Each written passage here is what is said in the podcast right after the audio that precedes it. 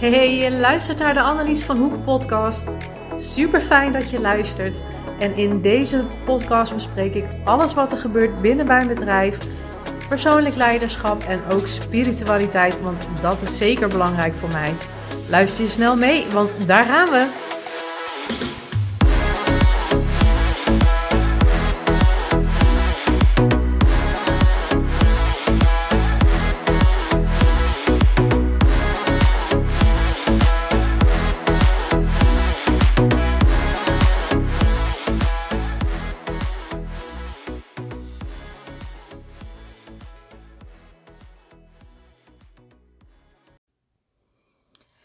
Hallo, lieve, lieve vrouw.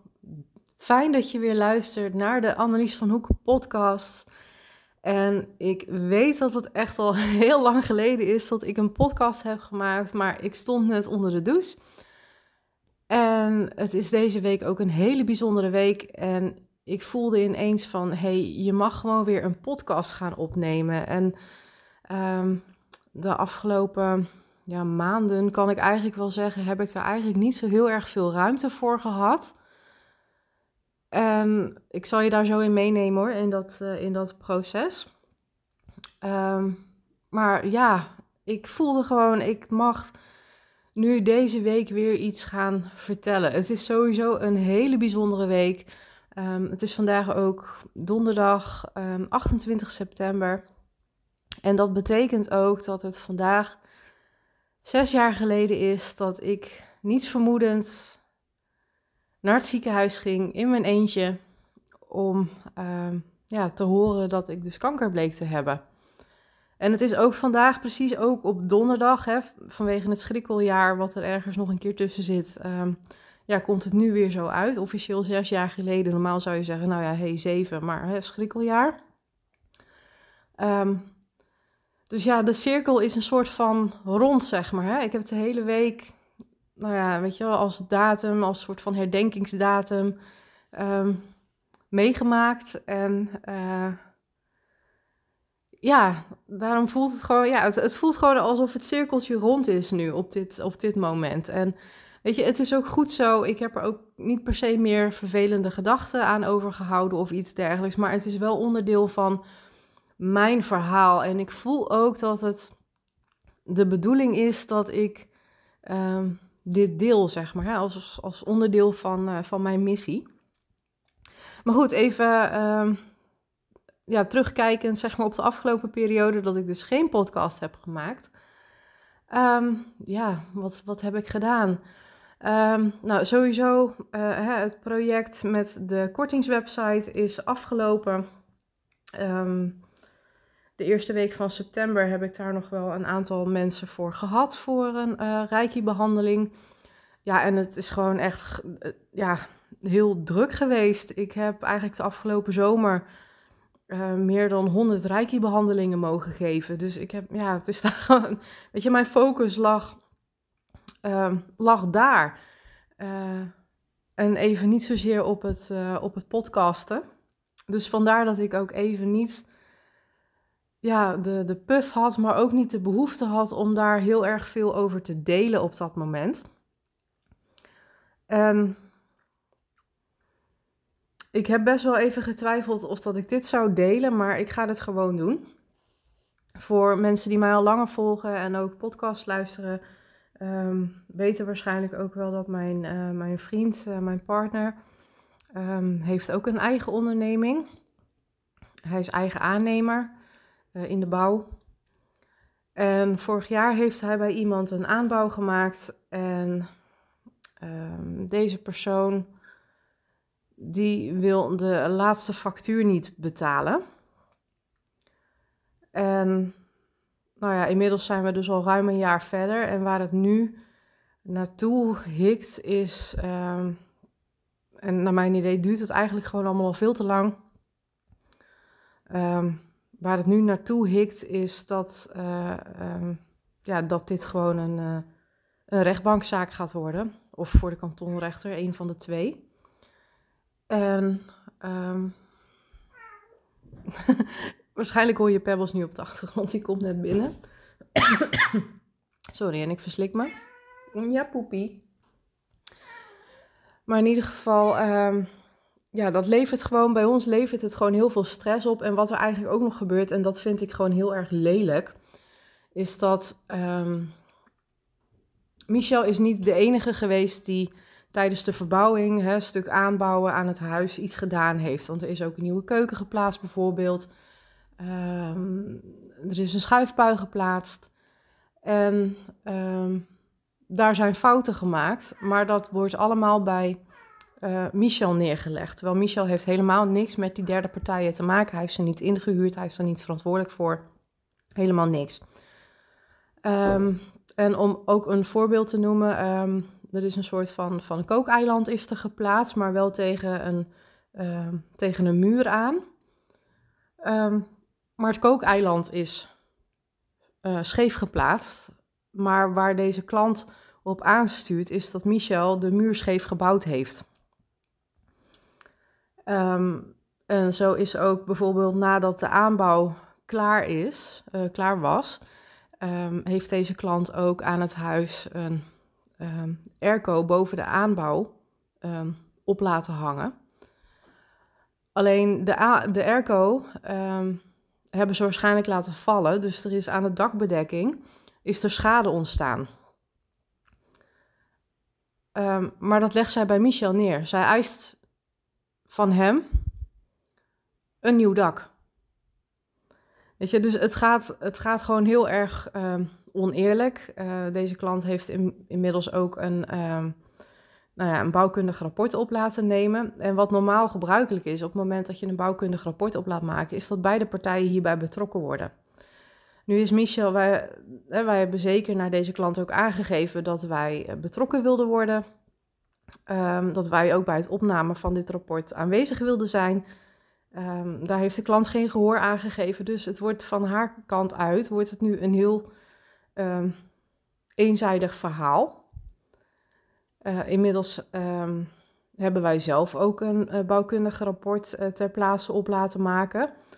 En wat ik wel mooi vind aan het rapport dat, dat wij op hebben laten maken, of dat Michel op heeft laten maken, is dat um, er wordt echt gewerkt met normeringen. Um, dus hè, bijvoorbeeld wanneer je um, stalen balken nodig hebt om hè, de, de uitbouw, maar ook je originele huis zeg maar, te ondersteunen, die mogen iets doorbuigen volgens een normering. Er, hè, er zijn nou ja, tabellen, er zijn gegevens voor. En dat valt ook allemaal binnen de normering. Terwijl, ja, wat deze klant nu eigenlijk doet, is dat zij een uh, compleet nieuwe aanbouw eist. Um, van minimaal 20.000 euro, ruim 21.000 euro zelfs. In ieder geval, ik wil er niet te veel over uitwijken of uitweiden, maar um, ja, je kan je misschien wel voorstellen dat het best allemaal een hoop um, stress oplevert bij ons. En ja, ook echt wel slapeloze nachten. Uh, tenminste, in ieder geval wel, bij mij.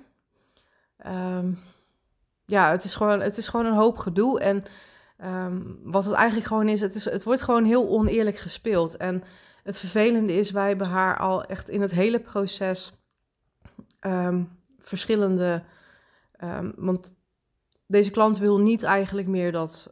Hè, want zij projecteert alles op Michel. Dus ook hè, wat ik net zei. Um, volgens haar is de muur scheef gezet door, uh, door Michel. Wat dus niet klopt. Dat is ook uitge. Dat, dat, hè, dat heeft het rapport dat uh, wij hebben op laten maken ook, uh, ook uitgewezen. Maar de, het kookeiland is scheef geplaatst.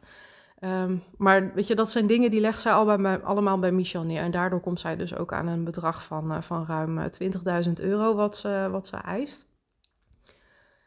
Maar nogmaals, het gaat gewoon allemaal heel erg oneerlijk. En um, wij hebben al verschillende oplossingen aangedragen. Um, en, en, juist daardoor, zeg maar, wil zij dus ook niet meer dat Michel langskomt om het, nou ja, de kleine dingetjes die er nog liggen, om die op te lossen. En wij hebben er ook al verschillende geldbedragen tegen aangegooid. Van nou, um, variërend van een tegemoetkoming van 300 euro tot 1000 euro. Totdat ze de gehele rekening die nog open ligt van um, nou ja, bijna 5600 euro eh, niet meer hoeft te betalen, maar ze gaat nergens mee akkoord. Um, ja, zij wil gewoon echt die, ja, die 20.000 plus uh, euro van, uh, van Michel zien. En anders gaat zij gewoon niet akkoord, punt. Dus ja, naar mijn idee snijdt deze dame zich alleen maar, of deze klant zich alleen maar zelf in de vingers. En um, mocht het voor de rechtbank komen en um, ja, een rechter ziet dat zij op geen enkel vlak haar medewerking verleent, terwijl wij al van alles hebben aangeboden. En ook nog steeds bereid zijn om dingen voor haar op te lossen, gewoon echt uh, fysiek. Um, ja. Maar goed, dat is even een stukje frustratie waar wij ook mee te maken hebben. En um, misschien dat je ook wel kunt voorstellen, hè, dit, dit sleept dus al meer dan een jaar, weet je. Ik, um, ik ben er inmiddels ook wel klaar mee. En het, um, ja, soms, weet je, wanneer er dan een reactie moet komen, ik doe ook een stuk administratie voor, uh, voor Michel. Ja, weet je, dan kost dat mij toch weer een aantal uur per week dat ik er dan weer mee bezig ben. Terwijl dat ook uren zijn die ik dus niet aan mijn eigen um, bedrijf kan besteden. En weet je, daar baal ik dan ook weer van. Dus ja, het is een beetje, een beetje tweeledig. Maar goed, dit wordt geen geklaag um, of iets dergelijks. Maar ik vond het wel even belangrijk dat je weet um, wat er bij ons speelt. En ja, dat het bij ons ook niet altijd alleen maar leuk is. En weet je, that's life. maar ja, ik vind persoonlijk dat het op dit moment dat het gewoon allemaal te lang duurt. En het, uh, ja, het, uh, ik heb nu ook zoiets van, weet je, laat het maar gewoon voor de rechtbank komen. Laat die derde partij, dus een rechter of een kantonrechter, maar um, hier een beslissing over nemen. Um, en naar deze klant ook toe, van, ja, weet je, als ze niet wil horen, dan moet ze maar voelen. Want uh, uiteindelijk houden wij haar dan natuurlijk ook verantwoordelijk voor alle juridische kosten die we moeten maken. Dan maar zo. Um, het zij zo dan. Weet je, ik had gehoopt dat we er inmiddels al wel uit zouden komen, maar ja, niet dus. Um, dus ja, dat is, dat is gewoon een heel vervelend, uh, heel vervelend ding. En nogmaals, dat heeft dus ook deze zomer een heel groot deel van mijn tijd in beslag genomen. Maar goed, ik heb nog wel ander leuk nieuws. Um, deze week zijn ook mijn ouders 50 jaar getrouwd. En als je denkt zo veel, Annelies, jij bent toch ook nog geen lang geen 50? Nee, dat klopt. Um, Hè, mijn ouders waren ook best wel jong toen zij trouwden. Hè. Mijn moeder was, uh, was 18,5 jaar toen ze, uh, toen ze trouwden. Um, dus ja, die is dan ook natuurlijk nog, uh, nog relatief jong. En daarbij hebben mijn ouders ook een tijdje gewacht voordat ik kwam. dus ehm, ja, daar zit, wat, daar zit wat tijdsverschil tussen. Hè. Ik, ben, ik ben 39, hoewel ik dat ook niet graag zeg. Want ik merk ook dat die 40 uh, me aardig in de, in de ogen begint te kijken. En ik vind dat toch wel weer een dingetje. Misschien herken je dat. Um, maar ik vond het ook lastig om, uh, tenminste gevoelsmatig vond ik het lastig om, um, om 30 ook te worden. Ik had ook verwacht dat ik op een heel ander punt zou staan in mijn leven toen ik 30 werd. En dat had ik, niet, dat had ik toen niet bereikt. En achteraf was dat ook helemaal prima en ben ik precies waar ik moet zijn.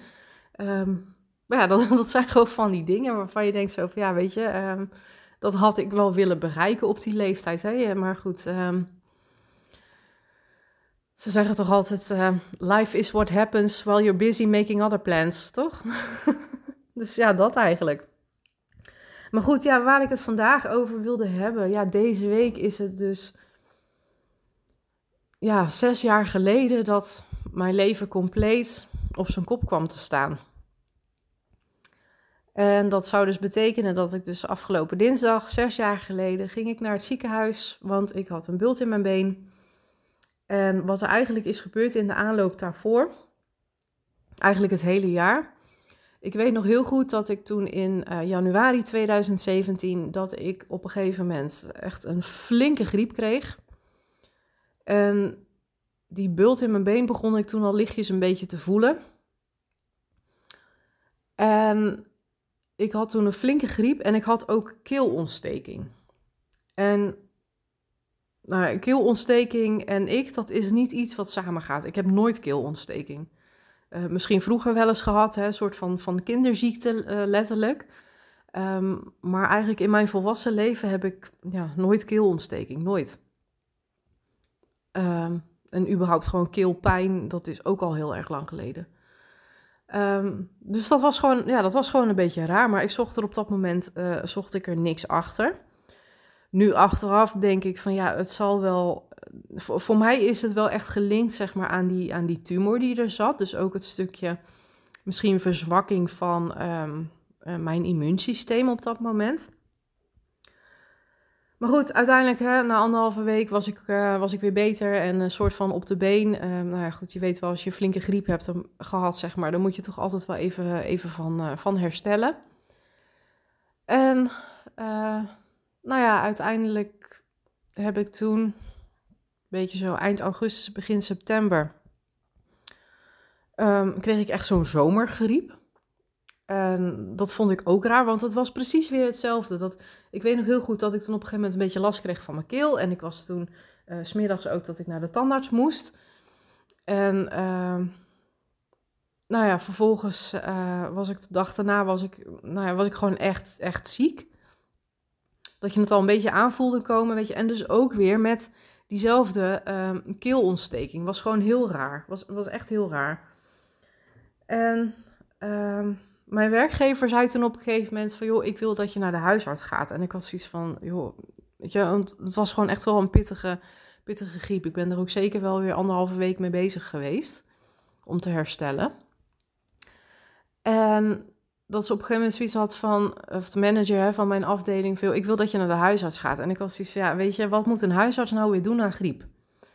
Um, hè, een griep is toch uitzieken, extra vitamine C, uh, zorgen dat je veel drinkt. Um, Weet je, that, that's it. Meer kan je gewoon niet doen. Ik bedoel, je hoeft niet een antibiotica-kuurtje te gaan halen. En sowieso vind ik dat je voorzichtig moet zijn met het nemen van, uh, van antibiotica.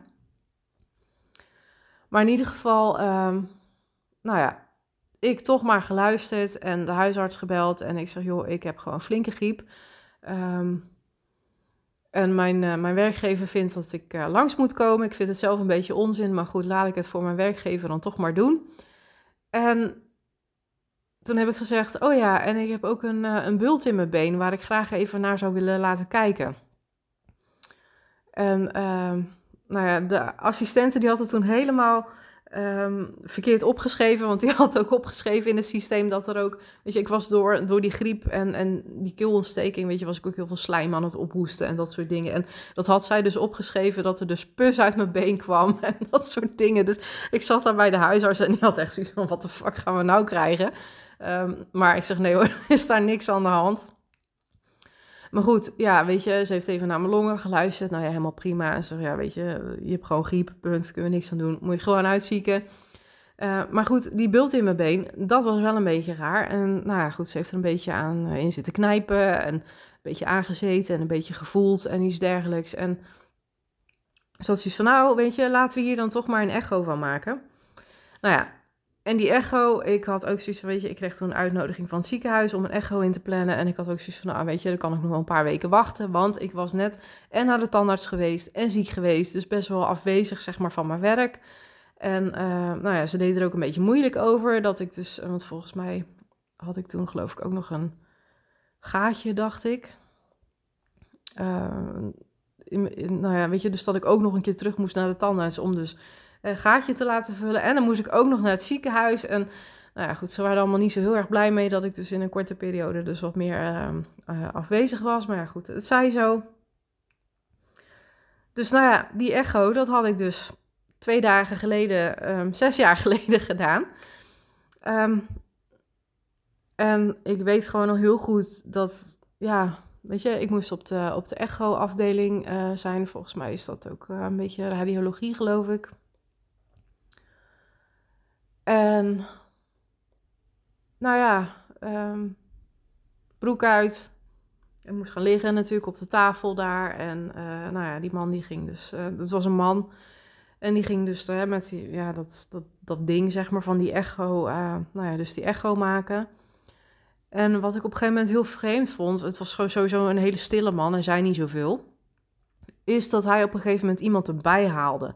En dat voelde voor mij een beetje een soort van als een, als in leidinggevende. Maar ehm, ze zeiden niks van waarom of wat er nou aan de hand was of weet ik veel wat. En nou ja, weet je, en ik voelde ook op dat moment niet zozeer de behoefte om het te vragen, maar ik had ook niet het gevoel dat er ruimte was om te vragen zo van hé, wat is hier aan de hand? En nou ja, nou hij was klaar, dus dan vegen ze die gel weer van je benen af en dan mag je broek aantrekken en dan mag je gaan.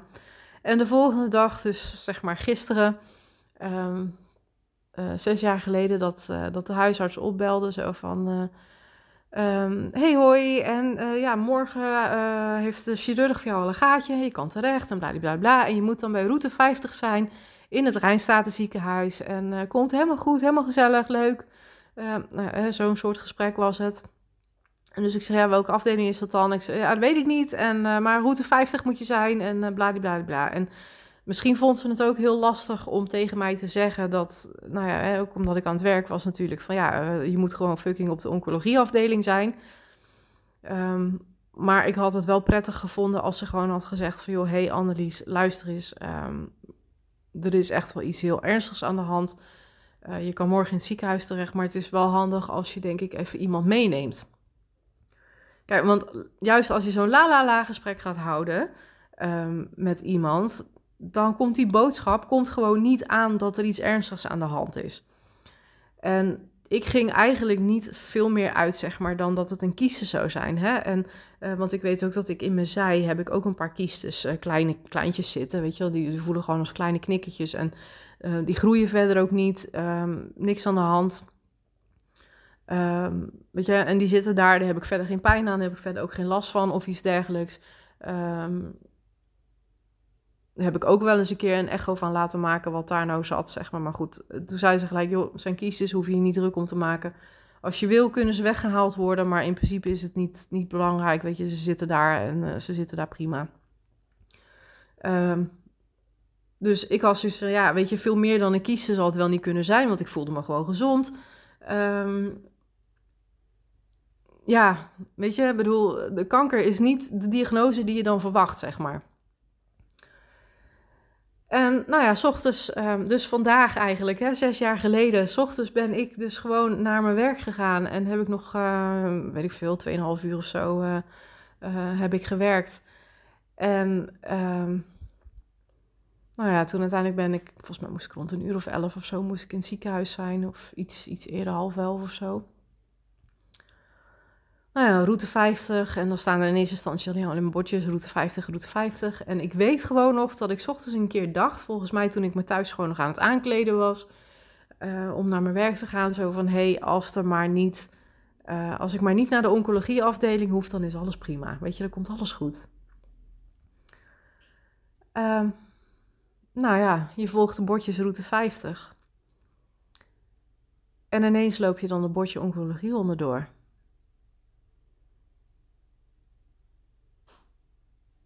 En op dat moment voelde ik mezelf figuurlijk door de grond zakken. En ik ben in de wachtkamer gaan zitten. En ik weet nog heel goed dat ik op een gegeven moment soort van zat te hyperventileren op de stoel. En dat ik echt dacht van, oké okay, Annelies, hier schiet je ook niks mee op. Dus ik ben even op mijn ademhaling gaan, gaan letten. Uh, maar goed, mijn, mijn hart zat natuurlijk in mijn keel. En nou ja, uiteindelijk word je dan uh, zo'n spreekkamer ingeroepen en dan heb je de krijg je de boodschap, ja, je hebt hoogstwaarschijnlijk heb je, heb je kanker. En ja, we gaan, moeten de komende week moeten we gaan uitzoeken wat het dan is. Wat, of de komende weken eigenlijk. Wat het dan is. Wat voor, wat voor soort kanker. En daar kunnen we dan een behandelplan op stellen. En ik heb eigenlijk. Ik weet nog dat ik een afspraak heb met een vrouw. Maar ik weet niet meer hoe ze eruit ziet. Vrouwelijke chirurg trouwens. Ik weet niet meer hoe ze eruit ziet. Ik weet niet meer wat ze toen allemaal gezegd heeft. En ik weet wel dat ze op een gegeven moment zei van nou, hè, je, moet, uh, je mag weer in de wachtkamer gaan wachten, want we gaan nu allemaal afspraken voor je inplannen. En ik had echt zoiets van, ja, weet je, wat voor, wat voor afspraak? Ik snapte er helemaal niks van. En ik ben ergens op een rustig plekje gaan zitten. En ik heb natuurlijk Michel gebeld. Ik heb mijn ouders gebeld. Ik heb ook mijn werkgever gebeld. De manager dat ik vandaag toch maar even niet meer terugkwam naar kantoor. Um, nou ja, en vervolgens zat ik dus te wachten op. Uh,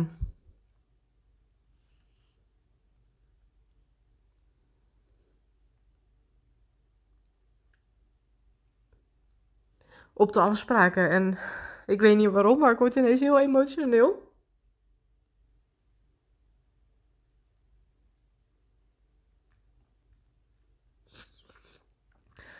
En als je dan afvraagt, nou, wat, wat, wat voor afspraken uh, moest je dan inplannen? Nou, ik moest uh, op vrijdag, dus morgen zeg maar, zes jaar geleden, uh, terugkomen voor een MRI-scan van, van mijn benen.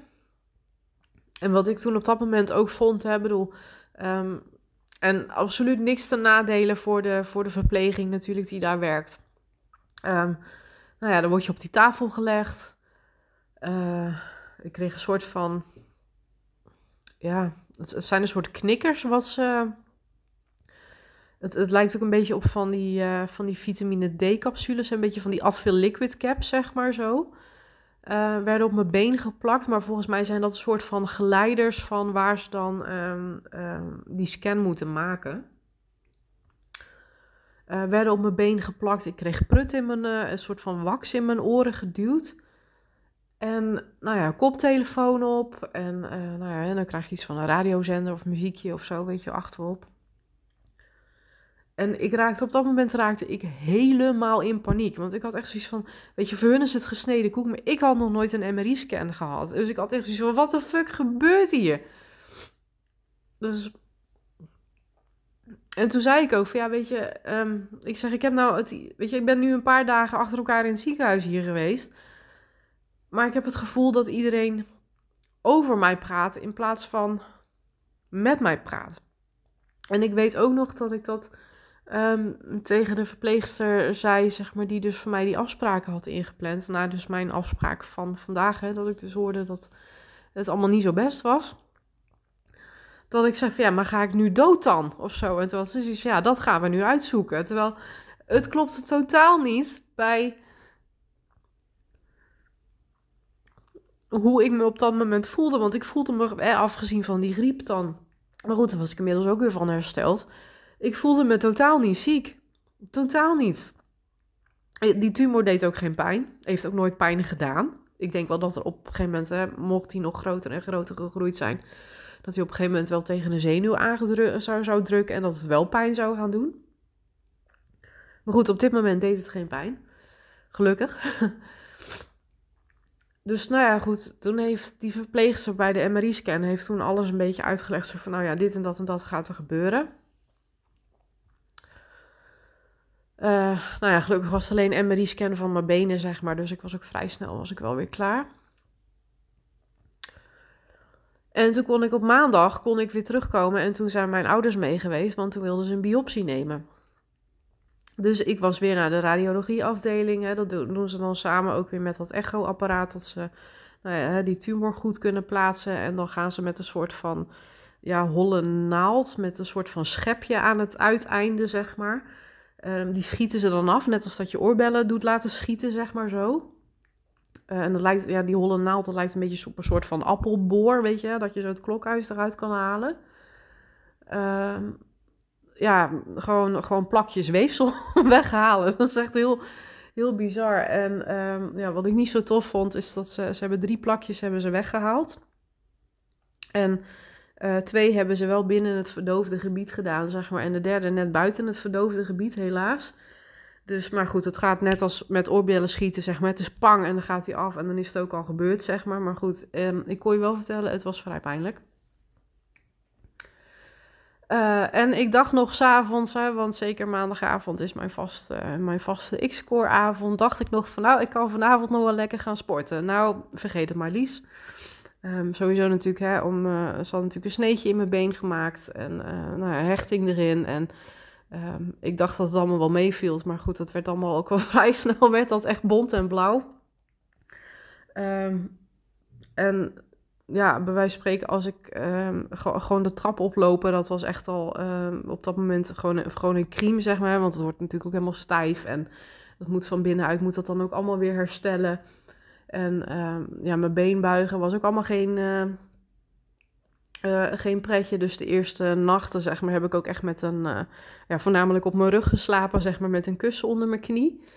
Um, weet je, maar als ik dan bij wijze van spreken uh, op bed nog, weet ik veel, lekker wilde Netflix op mijn laptop of zo. En ik tilde ook mijn laptop dan de trap op. Nou, echt, weet je, zo'n laptop weegt eigenlijk niks, maar dat extra gewicht dan ook nog met je meeslepen en dan ook op dat, dat been, zeg maar. Nou, dat was echt, dat was niet fijn, kan ik je vertellen. Dat was zo stom. Weet je, daar denk je normaal gezien denk je daar niet over na, maar dat is gewoon heel stom. Um, dat dat zo'n beetje extra gewicht, zeg maar, dat je dat dan bijna ook de trap gewoon niet opkrijgt. Dat is echt heel, heel bizar. Um, dus ja, dat was echt pas een week, anderhalve week later, dat ik gewoon pas uh, ja, weer een beetje normaal kon lopen en uh, uh, weer kon sporten. En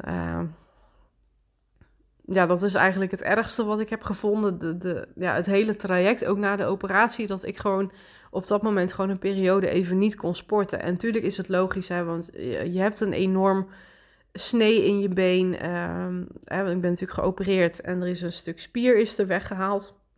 Dus ik mis nu een spier in mijn been. Waar ik over het algemeen nou, niet zo heel erg veel van merk eigenlijk. Um, in het begin wel een beetje hè, met het, uh, krachtverdeling zeg maar in je been. Maar het, gaat allemaal goed, weet je. En daarom, ik sport ook uh, bewust daarvoor om dat ook gewoon goed te houden. Um, en ik heb vaker, zeg maar, weet je, als ik een balansoefening doe, hè, dus op één been staan, dat mijn linkerbeen zelfs wat sterker is dan mijn rechterbeen, omdat ik die zo ontzettend veel heb getraind. Um, maar ja, goed, weet je, het, um, het is gewoon een hele intensieve tijd op deze manier. En uh, wat ik ook gewoon mee wil geven in deze podcast is op het moment dat jij iemand hebt in jouw omgeving die dit meemaakt, uh, begrijp dan ook dat die persoon bezig is met zijn eigen proces. En wat ik zelf heb meegemaakt, zeg maar, gedurende deze hele periode, um, hè, dus nou ja, alle medische dingen, hè, want in eerste instantie gaan ze alleen naar je been kijken, maar vervolgens uh, moet je nog een keer door de IMRI-scan. Eh, je moet longfoto's gaan maken, want ze willen dan allemaal weten of dat het ergens anders ook nog zit, hè, of dat het op één plek zit. En ik wist gewoon heel zeker van, hé, hey, het zit op één plek. Uh, dus je hoeft niet verder te zoeken. Maar ja, goed, hè, het moet dan toch allemaal maar gebeuren. En dan word je gewoon in meegezogen.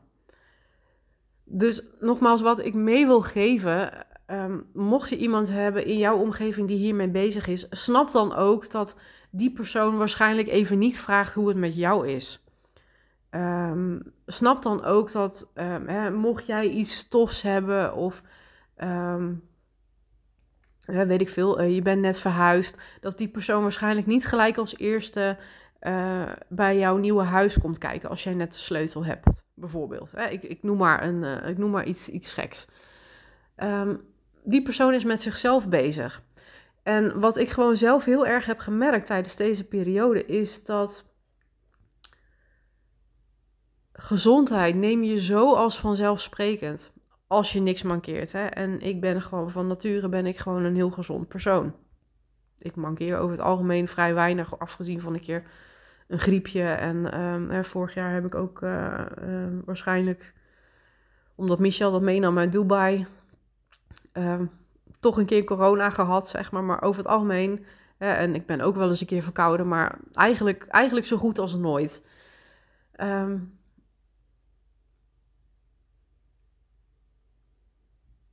weet je, je. Stel dat je bij wijze van spreken een, een, een lijstje maakt hè, met dingen die, die, die bij jou passen. Dus um, hè, bepaalde ja, jouw, jouw normen, jouw waarden die bij jou passen.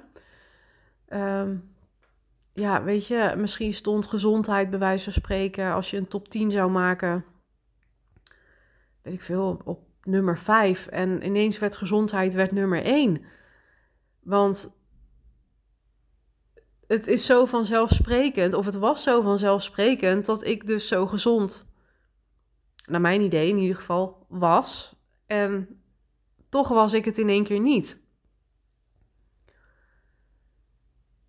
En ik denk wel dat het feit dat ik voor de rest gewoon gezond was en fit en dat soort dingen, dat dat mij zeker heeft geholpen door deze, deze periode. En ik denk ook zeker op het moment dat je dus al een slechte conditie hebt en ehm, nou ja, dat je van alles mankeert en je krijgt daar nog eens een keer kanker overheen, dat het echt wel een stuk lastiger is om daar doorheen te komen. En zo heb ik het zelf niet zo ervaren. Maar dan nog ook voor juist omdat jouw normen en waarden gaan veranderen, tenminste dat heb ik zelf ervaren tijdens, tijdens deze periode, dat jouw normen en waarden gaan veranderen.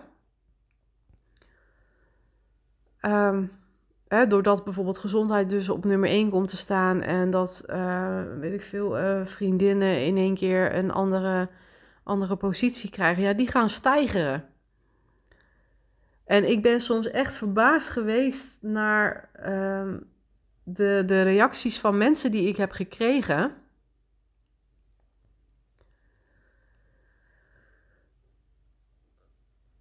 Dat ik vriendinnen een appje stuurde zo van... joh, hey, ik, uh, ik blijk kanker te hebben. En dan is het van, nou ja, succes ermee. En uh, nooit meer wat van gehoord. Terwijl dat waren mensen met wie ik regelmatig ging lunchen. En toen dacht ik van, oké... dat zijn dus uh, vriendinnen die dus alleen maar, uh, waar ik dus alleen maar contact mee heb, zeg maar, op het moment dat het leuk is. En de minder leuke dingen, daar willen ze niks van weten. Nou ja, prima. Weet je, plus je bent gewoon met andere dingen bezig. Uh, je hebt helemaal geen tijd voor dat soort onzin. Maar dat is het dus wel, hè, op het moment dat je, dat je dus zoiets meemaakt, je je vriendengroep gaat shiften. En wat ik dus ook heb gemerkt is dat hè, aan de ene kant vielen er dus vriendinnen af. En toevallig sprak ik laatst iemand die ik al even een tijdje niet heb gezien in de sportschool. Uh, maar wel contact mee heb, weet je, via Instagram, dat soort dingen, social media. Een uh, vriendinnetje, een vriendin van mij. Um, toevallig ja, dat zij van de zomer weer eens uh, bij, uh, bij X-Core uh, was. En dat ik dat tegen. Dat heb ik ook gewoon echt naar haar uitgesproken. Dat ik het zo bijzonder vond in die periode. Dat zij dus wel met een bosje bloemen voor de deur stond om een kopje koffie te komen drinken of een kopje thee te komen drinken. En dat je dus aan de andere kant. Ja, zoiets van nou, hè, veel succes met je kanker en doei, ik zie je nooit meer. Ik heb hier geen zin in. Ik, ik vond gewoon ook dat ik dat tegen haar moest zeggen deze zomer. Van, joh, hè, ik, dat ik dat bijzonder als bijzonder heb ervaren. Um, dat zij dat dus wel deed, samen nog met, uh, met een andere dame die ik dan ook weer ken van, uh, van X-Core. Dat, dat, dat hun tweeën dus wel op de stoep stonden met, met een bosje bloemen en... Um, ja, anderen dan weer niet, weet je. En weer andere vriendinnen ook qua, qua afstand en zo. Weet je, daar heb je dan weer meer telefonisch contact mee of vaker geappt. Of uh, nou ja, weet je, een, een andere vriendin van mij, die, uh, dat vond ik ook heel lief. Die heeft toen een, uh, ik heb haar toen gezien een dag voordat we mijn bestralingen begonnen. Zij kwam aanzetten met een mand met cadeautjes. Ik moest 18 bestralingen ondergaan, dus ik kreeg een mand met 18 kleinigheidjes, hè, variërend bij wijze van spreken van zo'n, van zo'n rolletje drosten uh, chocolade tot een pakje thee, weet je, gewoon helemaal van die simpele dingetjes, een klein knuffeltje, een, een kaartje, een puzzelboekje, weet je, zoiets. Um, ja, een mand met 18 cadeautjes wat ze, wat ze zelf heeft samengesteld, ook echt wel met bepaalde betekenissen erachter. Um, van joh, hè, um, jij gaat dit nu meemaken en uh, ja, iedere dag als je een bestraling hebt gehad, mag je een cadeautje openmaken. En wat ik voor mezelf heb gedaan, en in eerste instantie twijfelde ik daar nog aan, want hè, dat is ook een stukje hard zijn voor mezelf, wat ik toen op dat moment nog had. Van joh, zal ik het doen of niet? Maar wat ik voor mezelf toen heb gedaan, is ik ben naar de, de ritualswinkel geweest.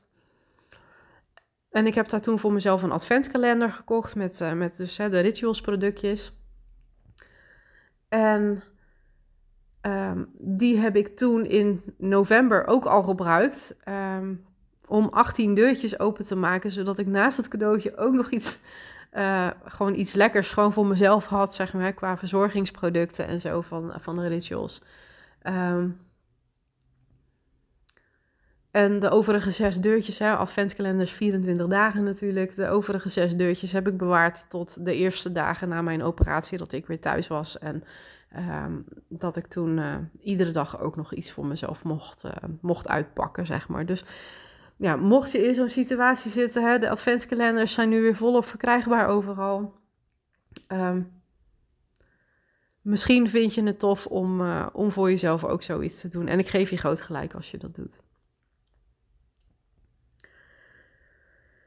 Dus ja, al met al ja, wordt het nu ook een beetje een lange podcast, geloof ik. Maar ja, weet je, het is gewoon even zo'n zo'n bijzondere week. Van, nou ja, hè, morgen is het ook volle maan. En um, ja, weet je, er gebeurt gewoon van alles. En ja, ik wil die gewoon toch even meenemen in, in waar wij zijn geweest en uh, waar wij staan en dat soort dingen. En weet je, ondertussen, ik ben ook gewoon nog steeds lekker reiki-behandelingen aan het geven. Hè? Ik heb uh, leuke klanten op de agenda staan. Um, ja, weet je, ik ben gewoon lekker bezig. Oh ja, en wat ik ondertussen ook aan het doen ben, dat is ook wel even belangrijk en leuk om te benoemen. Ik ben ondertussen aan het leren of uh, een opleiding aan het doen um, voor Reiki trainer. Um, ik ben inmiddels aardig door de lesstof heen, maar ik heb ook nog wel wat, uh, wat stagedagen. En ik moet de, of ik mag de inleiding nog, nog inplannen. Dat heb ik niet gedaan. Ik wilde eerst de lesstof doen, zeg maar, van... Um, want ik werk nu in principe alle cursussen weer door van, van Reiki 1 tot en met uh, Reiki 3a. Um, en dat, dus dat ben ik gewoon steeds aan het doen. En ik ben inmiddels ook gestart uh, met de opleiding voor uh, vrouwencirkel facilitator bij Willemijn Welten. Dus ik doe eigenlijk nu op dit moment gewoon twee opleidingen tegelijk.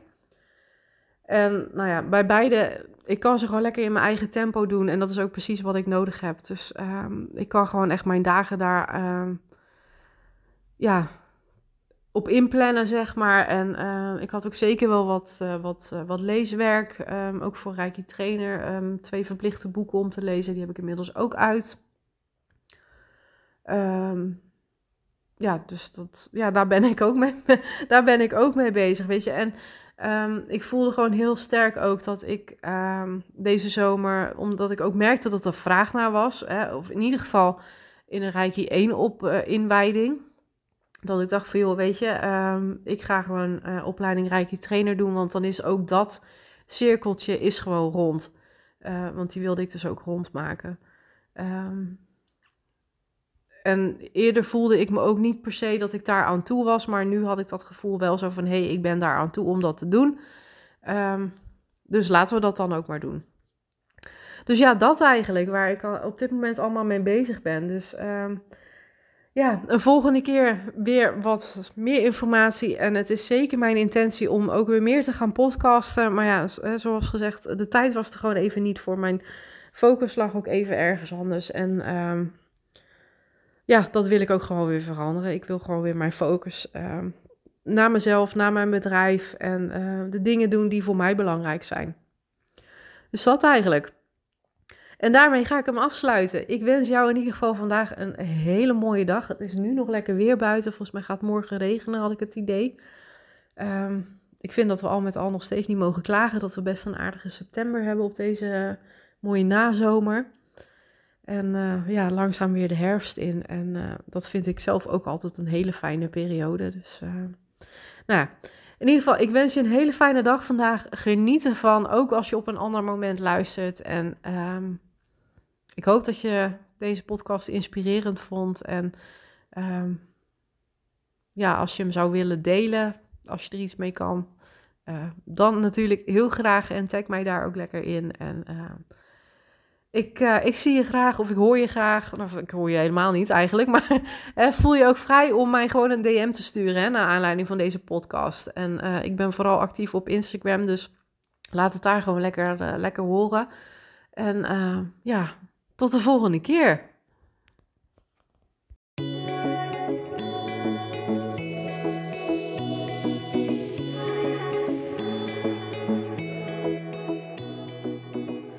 Dankjewel voor het luisteren naar deze podcastaflevering. Mocht ik jou hebben geïnspireerd met deze podcast, wil je dan alsjeblieft voor mij een review achterlaten op Spotify of iTunes, zodat ik nog meer mensen kan bereiken met mijn boodschap. Of misschien wil je hem wel delen op jouw social media. Tag mij er dan vooral in, want dat vind ik leuk om te zien. Nogmaals, dankjewel en tot de volgende keer.